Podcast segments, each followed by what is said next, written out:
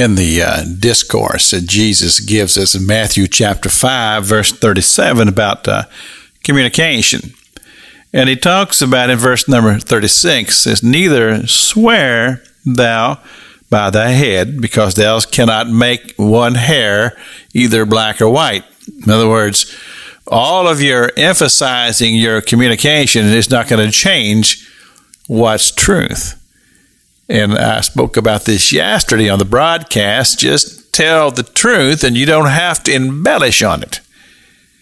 But in our uh, age that we are living in now, we've uh, developed a uh, variation of words that people recognize them as what we would call swear words. And uh, of course, if you're young and you happen to allow one of those words to uh, come out of your mouth, then somebody is going to correct you very, very quickly.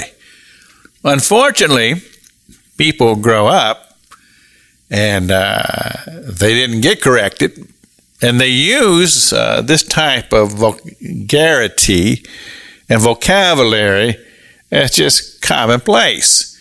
And of course, the purpose behind it, even though they may not realize it, is to try to somehow or another bring importance to their words as if their words needs help to be believed. I remember one time I was in a fast food restaurant in the in the line waiting to be able to make my order and there was a gentleman standing right behind me, and he is just using vocabulary that, that would be considered swear words just in a straight line, blah, blah, blah, blah, blah, blah, blah. and I'm standing there thinking, I said, know, this is really offensive. But I know that if I turn around and confront him, this is going to become a big ordeal. And I'm just not one to want to get into a big ordeal. And then something dawned on me there were children there in that line as well.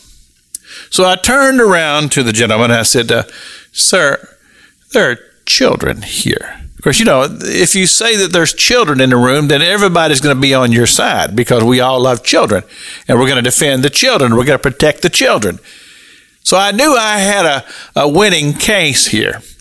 So I said, Sir, your vocabulary, your affecting the children. There's children in the room.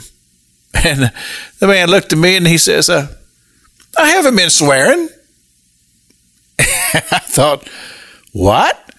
He said, I haven't been swearing. And so he turned around to his friend that was right behind him and said, uh, Was that cursing?